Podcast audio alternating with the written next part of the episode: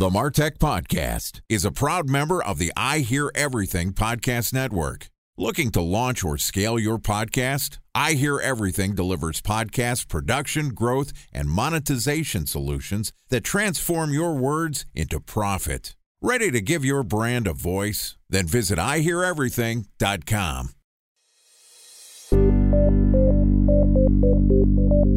From advertising to software as a service to data Across all of our programs and clients, we've seen a 55 to 65% open rate. Getting brands authentically integrated into content performs better than TV advertising. Typical lifespan of an article is about 24 to 36 hours. We're reaching out to the right person with the right message and a clear call to action, then it's just a matter of timing. Welcome to the Martech Podcast, a Ben J. Shap LLC production. In this podcast, you'll hear the stories of world class marketers that use technology to drive business results and achieve career success. We'll unearth the real world experiences of some of the brightest minds in the marketing and technology space so you can learn the tools, tips, and tricks they've learned along the way. Now, here's the host of the Martech Podcast, Benjamin Shapiro. Welcome to Community Week on the Martech Podcast. This week, we're going to do a deep dive into one of the most important and overlooked channels of marketing community. Each day this week, we're going to publish an episode that discusses what you need to know to build, grow, and engage a community centered around your brand. Joining us for Community Week is Rachel Makool. She is the Senior Community Manager at GoDaddy. Prior to her current role, Rachel has also served as a leader in community growth and management for a couple of little companies you may have heard of, eBay and Facebook. So far this week, we've talked about the value of community, and today we're going to discuss the infrastructure that brands need to build a scalable community.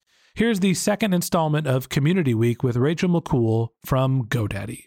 Rachel, welcome back to the Martech podcast. Thanks, Ben. Happy to be here with you again. It's exciting to have you here for Community Week. In our last episode, we talked about the reasons why brands are building communities. And my takeaway from that episode is it's great for marketing. You could do some content creation, lead generation. You're getting all your customers to say nice things about your brand publicly.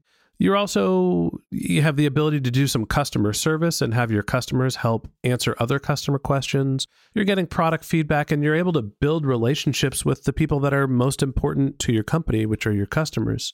Today, I want to talk a little bit more about the underlying infrastructure for community. This is a marketing and technology podcast. So let's talk a little bit about some of the technology solutions that you've found to be useful for companies that are looking to create a scalable community. So, most of the time, you mentioned in our last episode that people think of community and they think of forums. And I'm assuming that there is some sort of a white label forum product. I'm sure that there's a bunch of these just for the underlying topics and getting your customers to start writing about your products for better or for worse, what are the technology solutions that you lean on for that type of product? Well, just to be upfront, GoDaddy uses lithium technology. It's a company out of San Francisco. They have a lot of experience in building community platforms, and you can do a lot of customization with them. So that's who we use. There are other solutions out there as well. And certainly, I think that depending on the size of your company and again, what your goals are, to go and immediately invest in some kind of technical infrastructure could be very costly for you. I always think that we have all of these social platforms for doing a lot of experimentation with creating community. So, a great example is everybody knows Facebook. So, there's Facebook groups, and you can set up a Facebook group, or first, obviously, you should have your Facebook page, but set up a Facebook group, invite some customers to come into your group, and just start having conversations with them and having them to get to know each other as well and test that out for a while and see how that goes. And then if that seems like that's going well, then maybe you find some kind of technical forum because there's lots of them out there. Maybe again, start small if you want to create something around your own brand.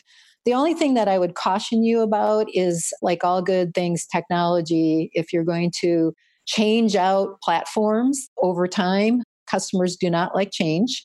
So, changing out any kind of technology can be challenging. And the other thing is, is that if you're using a community forum product that has not been around for a long time, I would really caution you, especially if you're a bigger brand and people know you and have expectations of you, to make sure that you do your due diligence in looking at multiple companies that are out there and choosing one that has some longevity and a lot of flexibility. So what I'm hearing is that there's probably a million community tools in some form or fashion out there. If you're going to invest in using some sort of a white label product, make sure that you're using one that's going to be stable, that has a reputation, that you feel like you can rely on over a longer period of time as opposed to focus on something that's new and has a bunch of bells and whistles and might be, you know, a dollar cheaper.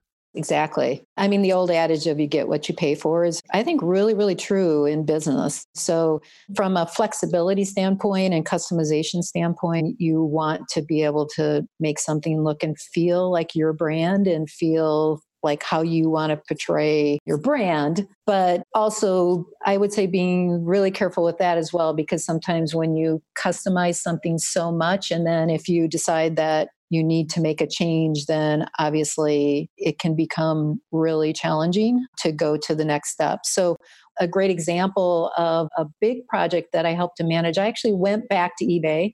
This was in, I think, about 2014 to help them to convert from one platform to another platform. And they at the time had 14 different communities because eBay's global company. They had different platform, different community buyers, sellers. Yeah, different countries. Yeah. So that was a really, really big project to get from one platform to the other. And luckily, both companies were extremely professional to work with. But that was a lot of time and effort to make that happen. And what we tried to do with the new platform was to make it look and feel very similar to the platform that we were moving from. And again, that's because people like to have very similar functionality, they get used to things. And if you're trying to accomplish having customers help you to create content and community platforms or help to answer questions that other customers may have, you don't want all the bells and whistles. You actually want something that's fairly easy to use and also for people to sign up for and get into really quickly and not make it challenging for them. Otherwise, as we all know, people try something for the first time. If they really struggle with it, they're probably not going to come back again. So simple is better. Time for a one minute break to hear from our presenting sponsor, Mutinex.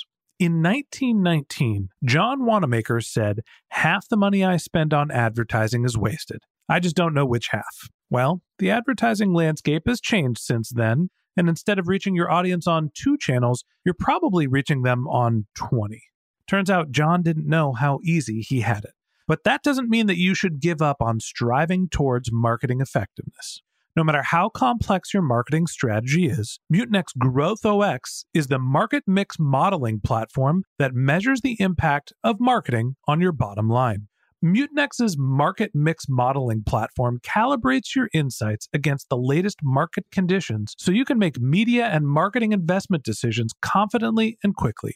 Ready to take your team from I think to I know? Then join brands like Samsung, ING, and Asahi who make better marketing decisions with Mutinex.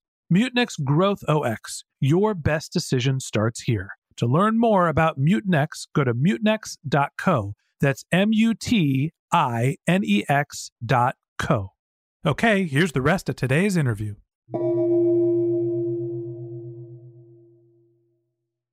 A special thanks to our presenting sponsor, Mutinex. Ready to take your team from I think to I know? Then join brands like Samsung, ING, and Asahi who make better marketing decisions with Mutinex. Mutinex Growth OS, the marketing mix modeling platform that makes measuring ROI fast, easy, and cost effective. Request a demo at mutinex.co. That's M U T I N E X dot co.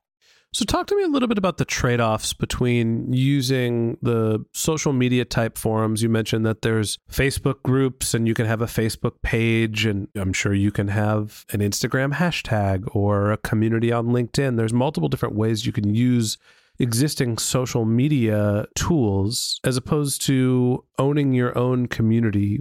Is one better than the other? What are the trade offs there?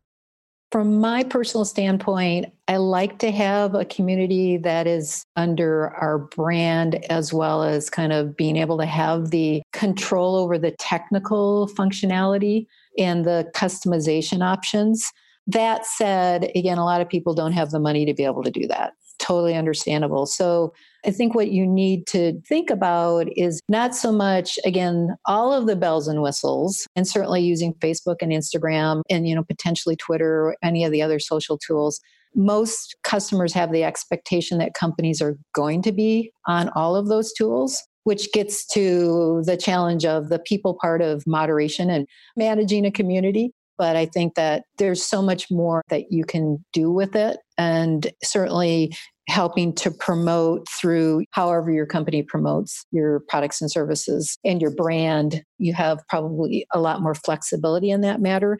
But we do have a lot of good social tools out there as well to utilize. To me, the idea of ownership of the community, being able to not only manage the platform, but own the content, provides a lot of value, not only because you can really curate what's on there and what's visible, but also you get the SEO value. And then you could take the content that's posted on your platform and share it wherever you want. I do think that the expectation is that brands will be on the relevant major social networks. You know, obviously, if it's a B2B company, you're going to be probably more focused on LinkedIn than anything else. If you're a consumer company, then you get into the Facebook, Instagram, Pinterest. I feel like the list of social networks now is getting close to endless. You mentioned that there's moderation outside of just the platform of posting content. What are the technologies that you're using to manage moderation, or is that just hand to hand combat? Well, again, I think it depends on how companies are structured and if the team that is managing the social platforms is combined with the community platform team. Some companies are structured that way, other companies not so much. So, that I think, again, stepping back from looking at the tools, more of like how are you structured and what are you trying to accomplish? How much do those teams work together? Are they the same people? Sometimes in companies, the same two people are on all of the platforms. So, there are tools in the background to manage all of that. GoDaddy uses Sprinklr for managing all the social platforms. Obviously, we use Lithium's tools, and Lithium has tools that can also help to manage all social platforms. But the structure and how we function here at GoDaddy, we don't have combined tools. Other companies do have combined tools and use one. It depends on what you're trying to accomplish. And from a moderation standpoint, also, how many people do you have and how often do you want to be out engaging customers? Talk to me a little bit about measurement of community activities. When you have your social media, your moderation tools, you have a tool like Lithium, which is helping you do the underlying community management. You're using your social networks. It seems like the conversations are being spread multiple places. How are you evaluating whether your community is performing the way that you want them to? Are there sentiment analysis tools? What are some of the metrics you use at, and what are some of the tools you use to evaluate your performance? So there's different ways of looking at success of community. And this goes with also social channels like what's successful? And also how are you accomplishing the expectations of customers? What do they expect out of all of these channels that you're potentially engaging in with them? We use a lot of different measurements looking at on a weekly basis and a monthly basis. And this is pretty common for most community platforms. You look at time to first response, you look at the number of questions that have been answered, you look at certainly page views. How many people have actually registered? How many people come back? And we call it member entrances. So, people who have actually registered and then are members of your community how many of them are actually coming back on a regular basis. So, in Lithium's platform, they have a way that you can actually accept an answer as a solution. So, we look at solution views how many accepted solutions do we have? In all of the social platforms, how many people are actually liking your content? So, there's lots of different ways to measure community engagement. And then you can also look at is there even broader measurement than that? How does it connect to revenue? Are we deflecting calls from calls or chats from our customer service? So it depends on the focus of the community and what you're trying to accomplish. Interesting. A couple of things that stick out to me, what you said. There's your team's ability to respond to your customers' inquiries. Like, what's your time to response is the one that you mentioned, but it's really like how effective is your team in terms of working with your customers. Then there's the volume of either content that's being created or responses. And then there's how effective are those responses and is the community engaging with them in a way that they feel satisfied with. That's where your likes are coming in there. Are there any other classifications of metrics that you think that are relevant? I think that that covers off the pretty big swath.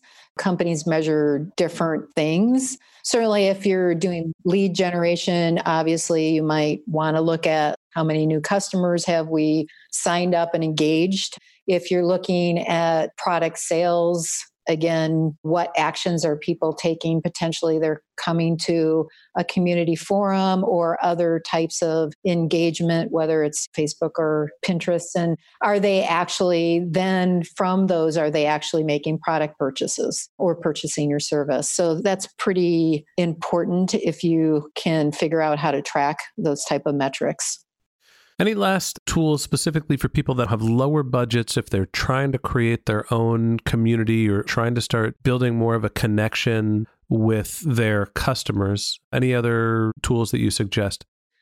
I think it's really easy to pick up the phone or contact people through social channels and just ask them if they'd be willing to, if you're in an area and you have customers in the area, come in and have lunch with you and just start meeting people in person and talking to them a bit. And I think that that's a great tool for engagement with customers, which then can lead to more ideas and more potential opportunities to interact with customers. So, pro tip for people that are just starting to think about community one of the most effective tools you can use is a telephone and a microwave just make sure that you have something delicious for your customers when they arrive and never microwave fish in an office. I think that that's probably a great place to land the plane on this episode of Community Week on the Martech podcast. Thanks to Rachel for joining us. If you'd like to learn more of Rachel's tips for building an effective community strategy, we're going to publish an episode every day this week. So hit the subscribe button in your podcast app and check back with us tomorrow morning when we're going to talk about how you can get your community off the ground from square one. If you can't wait until our next episode and you'd like to get in touch with Rachel, you can find a link to her bio in our show notes, or you can contact her on LinkedIn and Twitter, where her handle is Rachel Makool, R A C H E L M A K O O L. If you didn't have a chance to take notes while you were listening to this podcast, don't worry about it. We've got you covered. Just head over to martechpod.com where we have summaries and transcripts of all of our episodes. And if you're a subscriber to the Martech podcast, we want to thank you for being a member of our community. We always want to hear from you, so we built benjshap.com slash question where you can submit questions that we'll answer live on our show. Of course, you can always reach out on social media. My personal handle is Ben J. Shap, B E N J S H A P, on Twitter and on LinkedIn. If you haven't subscribed yet and you want a weekly stream of marketing and technology knowledge in your podcast feed, in addition to the rest of Community Week, we've got great episodes lined up for the rest of the month. So hit the subscribe button in your podcast app, and we'll be back in your feed tomorrow morning. Okay, that's it for today, but until next time, my advice is to just focus on keeping your customers happy.